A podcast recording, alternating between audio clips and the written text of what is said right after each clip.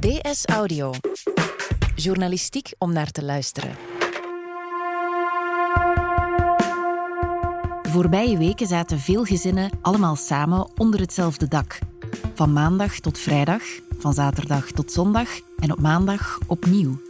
Hoe pakken gezinnen dit aan en hoe lang houden ze dit nog vol?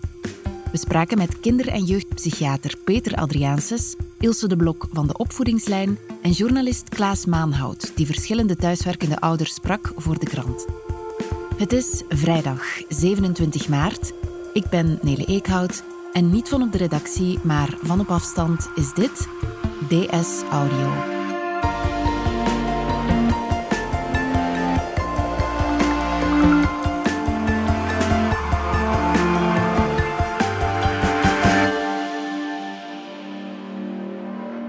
Klaas Maanhout, jij schreef een artikel over ouders en kinderen die nu 24 op 7 als gezin thuis zijn. Heb jij zelf kinderen thuis zitten? Nee, ik heb zelf geen kinderen thuis. Dus jij zit niet in de situatie van de mensen die je hebt gesproken? Nee, soms uh, toen ik de mensen uh, sprak, was ik eigenlijk ergens wel opgelucht dat ik nog geen kinderen thuis heb rondlopen. Uh, we hebben verschillende gezinnen gecontacteerd, uh, een vijftal, maar we hebben eigenlijk massaal veel oproepen gekregen. Uh, en de vraag was van hoe gaat het eigenlijk thuis met meerdere of één kindje thuis? Die antwoorden waren heel uiteenlopend en we merken wel dat bij heel veel gezinnen er toch enige spanning ontstaan was de voorbije week. Ja, een van de mensen die je hebt gesproken is Lieke. Ik ben Lieke Rekers, ik ben 32 en ik werk als klinisch psychologe, maar ben momenteel in zwangerschapsverlof, omdat ik drie weken geleden bevallen ben van een dochtertje. Het dochtertje is niet de enige die in huis is. Ze hebben ook nog een zoontje van bijna vier jaar. Die ging normaal gezien uh, naar de kleuterschool, maar is door de omstandigheden natuurlijk thuis. En mijn vriend die is uh, sinds vorige week thuis aan het werken. Ze is drie weken geleden bevallen, zwangerschapsverlof, vriend ook thuis. Iedereen samen. Ideaal, zou je denken. Je zou inderdaad denken ideaal. En ik denk dat ze dat zelf ook gehoopt had. Maar momenteel draait het toch een beetje anders uit. Ja, ik had mijn zwangerschapsverlof helemaal anders voorgesteld. Ik keek er echt naar uit. Ik dacht, oh, dat is ideaal. Dan kan ik overdag genieten van Noor. En dan tegen een uur of vier ga ik ons zoontje gaan halen. En dan heb ik weer alle tijd van de wereld om naar zijn verhalen te luisteren. En ja, plots valt dat allemaal in het water, want plots moeten die twee dingen combineren. En ja, hoe hard dat je ook je best doet, je, kunt dat niet. Je kunt die niet alle twee de aandacht geven of met hem bezig zijn, gelijk dat je graag had, had willen doen. Dus je voelt je eigenlijk voortdurend, voortdurend schuldig. Het gevoel dat je, ja, dat je altijd iedereen tekort doet. En dat is echt dat is geen fijn gevoel geen fijn gevoel in deze hoogst uitzonderlijke situatie. We spraken ook met Ilse de Blok van de Opvoedingslijn. Ik denk dat, dat het uh, voortdurend 24 uur op 24, 7 op 7 uh, eh, samen zijn iets is wat wij niet kennen. En uh, dat is voor uh, heel wat gezinnen moeilijk. Ehm, kleine kinderen brengen drukte mee in huis. Um, grote kinderen willen vooral niet in huis zijn en, en willen naar buiten. En, en hoe ga je daar als ouder dan mee om?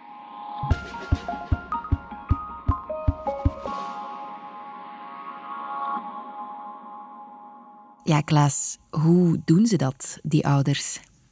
Ik denk heel verschillend. Het hangt volgens mij heel hard af van de leeftijd van de kinderen. Ja, voor de kleine kindjes is het uh, soms moeilijk te begrijpen dat mama en papa zijn wel thuis, maar zijn daarom niet altijd beschikbaar. Ik denk dan aan de peutertjes die, die, oh mama en papa zijn thuis, maar ze worden voortdurend toch maar teruggeleid naar het eigen spel. Want ja, mama hè, moet zorgen dat haar werk gedaan is en papa moet zorgen dat zijn werk gedaan is. Dus in die zin is dat voor kleine kindjes moeilijk. Moeilijk voor de kleintjes ook om te begrijpen wat er juist aan de hand is. Leen, een andere moeder die Klaas sprak bijvoorbeeld, heeft een peuter in huis. En die peuter stelt vragen. Die is drie jaar, je krijgt dat niet uitgelegd. Wat is corona? Wat is dat juist? Ik vertel hem van, er zitten beestjes in de lucht. Die maken ons ziek. We mogen niet met de mensen te dichtbij gaan staan. Strek was hier net een, een, een lieve heersbeestje dat binnen zat. Ik zeg, ah, daar een beestje. En hij zo, zijn dat die beestjes? En dan dacht ik van, oei, ik heb het misschien toch verkeerd uitgelegd. Ja, Klaas, leg het maar uit. Hè. Als een kind bijvoorbeeld vraagt hoe lang dit nog gaat duren, Wat moet je daar als ouder op antwoorden? Ik denk dat dat zeer moeilijk is. Uh, bij de mensen die ik sprak, zeiden wel van, goh, mijn kindje zegt toch dagelijks van, waarom mag ik niet naar juf Sylvie vandaag? Dus ik denk dat ouders wel heel wat moeite hebben vaak om uit te leggen waarom de kinderen thuis zijn. En hoe lang is dan natuurlijk nog een, een andere vraag, omdat de ouders daar ook zelf geen uh, duidelijkheid over hebben natuurlijk. Ilse de Blok van de opvoedingslijn geeft daarover wel deze heldere raad. Trap niet in de val dat jij als ouder op alles ook een antwoord moet hebben. Want dat heb je niet. Twee weken geleden waren er zelfs bij de overheid en zelfs bij de experten nog heel veel vragen. Laat staan dat wij dan als ouders allemaal zouden weten. Laat staan dat onze kinderen het dan allemaal zouden moeten kunnen vatten. Dus in die zin wees ook wat mild voor jezelf. En loopt het thuis niet allemaal zo goed? Ja, berust daar dan ook in. Aanvaard dat ook. Je hoeft niet de perfecte ouder uit te hangen. Het moet eventjes niet zo perfect zijn. En dat geldt ook voor het huishouden bijvoorbeeld. Dit is weer Lieke, de pasbevallen psychologe met baby en peuter. Naast het eh, bezighouden en het verzorgen van de kindjes komen natuurlijk ook nog al die huishoudelijke taken. En ja, die staan nu niet zo hoog op mijn prioriteitenlijst. Maar natuurlijk, sommige dingen kunnen echt wel niet vermijden. Je, hebt bijvoorbeeld wel propere kleren nodig, dus die wasmand die moet uh, wel eens in de wasmachine gestoken worden, gestreken geraken. Dus ik ben heel blij dat we wel nog kraamzorg hebben nu op dit moment.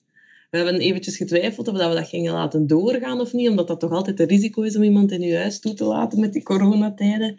Maar uiteindelijk hebben we gezegd dat de ondersteuning dat we daarvan krijgen, dat die, dat die wel berekende risico waard is. En dat is echt een reddende engel. Zonder haar hadden we hier echt dagdagelijks onze pyjama moeten rondlopen. Ja, Lieke krijgt gelukkig echt nog wat fysieke hulp van de kraamzorg. Waar houden mensen zich nog zoal aan vast, Klaas? Uh, ik merk wel dat de gezinnen die ik gesproken heb, toch op een of andere manier proberen om zoveel mogelijk structuur in de dag aan te brengen. Dat lukt soms, soms lukt het ook niet. Structuur. Dat is het toverwoord in deze chaotische tijden. Dat zegt ook kinder- en jeugdpsychiater Peter Adriaanses. Als er iets is dat iedereen kan redden in deze dagen, dan is het structuur. Dat, is iets wat kinderen absoluut nodig hebben. Hè. En, en eigenlijk moeten we toch maar gewoon naar een schoolprogramma kijken, een klasdag. Nou, dat is ook per uur, is er, een, is er een vak of is er een activiteit. En dat moeten we eigenlijk ook thuis hebben. Wel, ik denk dat heel veel gezinnen wel proberen om met bepaalde trucjes eh, die structuur aan te brengen. Heel vaak wordt er met een planning gewerkt. Wel, we laten de dag ongeveer starten om half negen. En dan probeer ik uh, een soort schooldagje uh, na te spelen. Uh, en dan starten we met Goedemorgen, het liedje dat hij ook gewoon is van in de klas. In de voormiddag doen we zijn werkjes van school, dingetjes leren, educatieve spelletjes. Ja, Pinterest is ook een heel goede hulplijn, vind ik. Daar vinden ook een massa aan werkblaadjes. Dat kan zijn zo hoog mogelijk een toren met, met Duplo bouwen. Um, dat kan zijn een kasteel maken uit karton. Um, dat kan iets met strijkparels zijn. Wij staan allemaal op tussen 7 en 8. En wij ontbijten samen om half negen. Ja, dit is Kaat. Zij heeft twee kinderen, al iets ouder. Ze zijn 12 en 14 jaar oud rond 9 uur uh, zit iedereen dan uh, aan zijn bureau en uh, dan beginnen we te werken. ongeveer van 9 tot 12 of 1 uur. dan lunchen we samen en in de namiddag werken de kinderen verder voor school. En we proberen dan in de loop van de namiddag wat ontspanning in te lassen. Ja, dat klinkt als een voorbeeldige situatie. Hè? Een gezinsleven volgens de kantooruren. Maar ik kan mij voorstellen dat dat lang niet altijd zo lekker loopt. Hè? Nee, de, de, ouders die ik sprak zeiden van we beginnen elke dag eigenlijk met de beste bedoelingen, maar we merken vaak dat het na één uur, anderhalf uur eigenlijk al volledig om zeep is, ons schema. In de praktijk gebeurt het vaak dat ik ja, in de voormiddag al door alle opdrachtjes zit die dat ik wat gepland had in mijn hoofd. En dan, dan heb ik al chance dat ik al die opdrachtjes heb kunnen doen. Want soms zet ik mijn zoontje wel op gang, maar als dan ondertussen de zus getroost moet worden, ja, als ik die dan alleen moet laten met de strijkparels waar dat hij mee begonnen is bijvoorbeeld, dan weet ik dat komt niet goed, want dan gaat hij daar soep mee maken en dan legt hij ons huis vol strijkparels. Je hoort wel, naarmate de dagen vorderen, meer mensen die zeggen, ja, ik heb ik ben begonnen met structuur, ik heb dat geprobeerd, maar na drie dagen zeggen mijn kinderen, goh, ik, ben, ik ben dat beu. Hè. en dat is inderdaad het dal waar dat iedereen door moet. En is het een aanwijzing dat de structuur zich moet aanpassen. We, we moeten daarin creatief blijven en zien dat kinderen voldoende mee kunnen nadenken van, ja oké, we, hoeven misschien niet te doen wat erop staat, maar dan moet je zelf ook mee met goede ideeën komen. Niet, niet dat mama en papa of leerkrachten moeten zeggen, wat je nu moet doen is. Maar als een kind zelf kan zeggen, wat ik nu zou willen doen, is een uurtje puzzelen of tekenen of wat het ook is, dat is al knap. Want dat wil zeggen dat het kind mee een volgend stapje aan het nemen is in zijn ontwikkeling. En uiteindelijk is dat het leven. Wij moeten voortdurend situaties oplossen.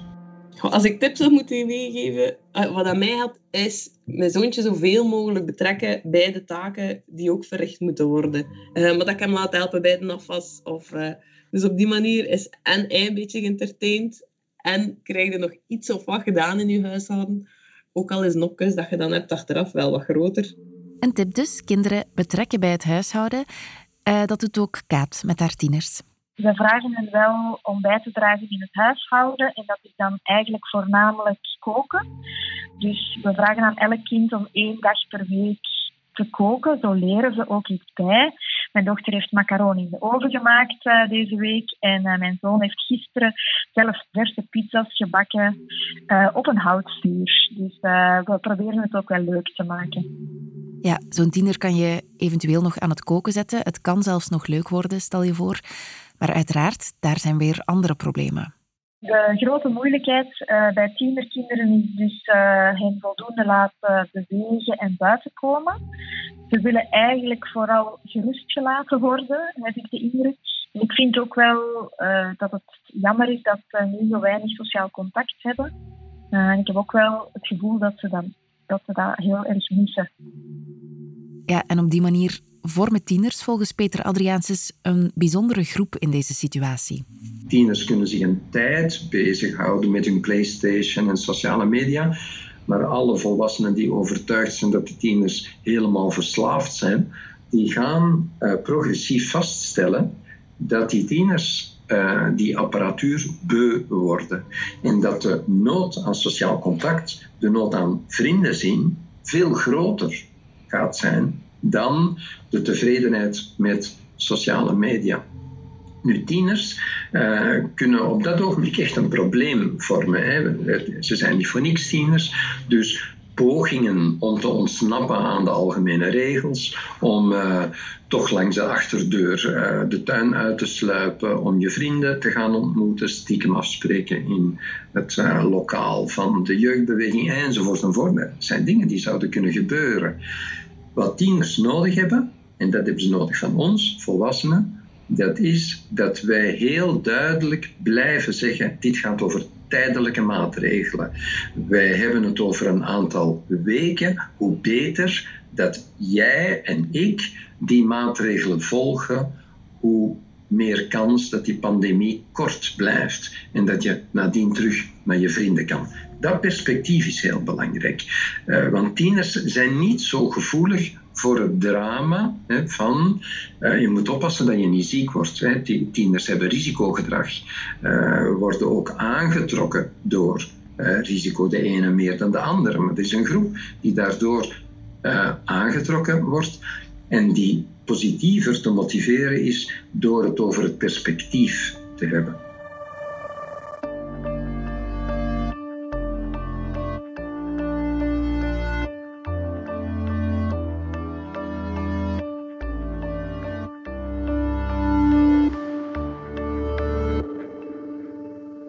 Ja, Klaas, elke gezinssituatie is anders. We hoorden Leen al een paar keer ook. Wat is haar situatie? Wel, Leen is een eh, alleenstaande mama met een zoontje van drie. En zij werkt eigenlijk als uh, boekhouder in een accountant, uh, accountantsbureau. En werkt eigenlijk dankzij een flexibele werkgever nu ook thuis. Uh, ze blijft wel fulltime werken en dat betekent natuurlijk dat ze haar job moet combineren met de zorg voor haar zoontje. Nu, haar zoontje heeft astma en naar school gaan is eigenlijk helemaal geen optie. Er zijn ook niet echt andere mensen die voor het zoontje kunnen zorgen op dit moment. Dus uh, zoekt ze eigenlijk naar een oplossing en de enige oplossing die voor haar momenteel werkt is eigenlijk echt een zeer radicale oplossing, vind ik zelf. Mijn dag die begint om kwart voor vier gaan mijn wekker. Ik sta op, ik drink als eerste twee tassen koffie. Om vier uur zit ik de laatste voor mijn computer. Dan werk ik van vier tot acht. Normaal gezien is Bas wekker. Als hij om zes uur wekker is, zet ik hem nog een uur voor een tv. Dan weet ik ook dat ik een uur nog in stilte kan werken. Uh, omdat ik mij ook moet concentreren. Ik ben met cijfertjes bezig, dus ik moet met rust gelaten worden. En dan tegen acht uur ten laatste stop ik met werken. En dan van acht tot, ja, tot zeven is mijn, mijn dag er voor hem. En dan tegen zeven uur verhaaltje uh, in, in, in bed. En dan begin ik terug dat ik om vijf na zeven achter mijn computer zit. En dan werk ik door tot 11, 12 uur. Leen werkt dus voor en na de dag met haar zoontje. Ze plukt de uren in de vroege ochtend en in de late avond. Daartussenin blijft ongeveer vier uur slaap voor haar over. Ik heb het geluk om weinig slaap nodig te hebben. Maar ik merk toch ook wel de moeilijkste momenten op een dag zijn als ik terug nood begin te krijgen aan koffie. Want ik, ja, als, als mijn, mijn vermoeidheid te hard parten begint te spelen, of als ja, onze baas toch begint te zeuren, dan merk ik dat mijn lontje wel iets korter ontworden is. En dan zeg ik ook altijd van, ja, hè, laat mama twee minuutjes met rust en dan is mama terug mama. Hè. Ook, ik begin mij ook zelf vragen te stellen, ook om, omdat je van als ik, als ik het zou krijgen of als wij het zouden krijgen en iemand van ons, ja, stel ik kom in het ziekenhuis terecht, waar moet ik met hem blijven? Waar gaat hij naartoe? Weer, mijn ouders, mijn zussen zijn geen optie. Ja, wat is moeilijk en wat, wat ja, hoe, ja. Ik weet niet hoe dat ik het kan verwoorden, maar, maar, maar dat zijn dingen die mij wel bezighouden van wat als. En ik weet ook dat je geen doemscenario moet denken, maar je moet ook wel een beetje realistisch zijn. Ja, Klaas, dat is een bijna onmenselijk schema. Hoe houdt zij dit vol? Wel, ik denk dat ze, of ze zegt toch zelf dat ze eigenlijk alles over heeft om haar zoontje in zo'n mooi mogelijke situatie te, te geven. En ik denk dat ze uit liefde voor haar zoon dat echt wel uh, doet. Ja, ik wil gewoon het beste doen voor mijn kind. Punt. Dat is wat ik wil. En dat probeer ik ook te doen. En ik, ik, ik weet ik ook, als dit nog twee maanden duurt, kan ik ook wel eens een inzinkingsken hebben. Plus ook de wetenschap dat dit niet voor eeuwig en altijd is. Er komt een einde aan. Wanneer weten we niet, maar we komen dit wel door. Dus dat zijn de dingen waar ik mij ja, aan, recht, ja, aan recht trek. Ja, de uitdaging is van je angsten realistisch te houden hè, en van een goede balans te vinden tussen het, het emotionele en het en het wijze op dit ogenblik. Hè. Het emotionele, het is, het is goed, het is ook iets heel mooi dat wij gespannen zijn, want het zorgt er wel voor dat er een hele grote burgerdiscipline ontstaan is. Wij volgen met heel vele, niet iedereen, maar toch met heel vele dezelfde regels. Dat is een goede zaak. Hè. Laten we niet vergeten dat stress een uh, positieve ervaring is. Wij hebben stress nodig in het leven om ons te leren aanpassen, aanpassen aan nieuwe situaties. En dat doen we nu natuurlijk volop. Klaas, heb je ook positieve verhalen gehoord?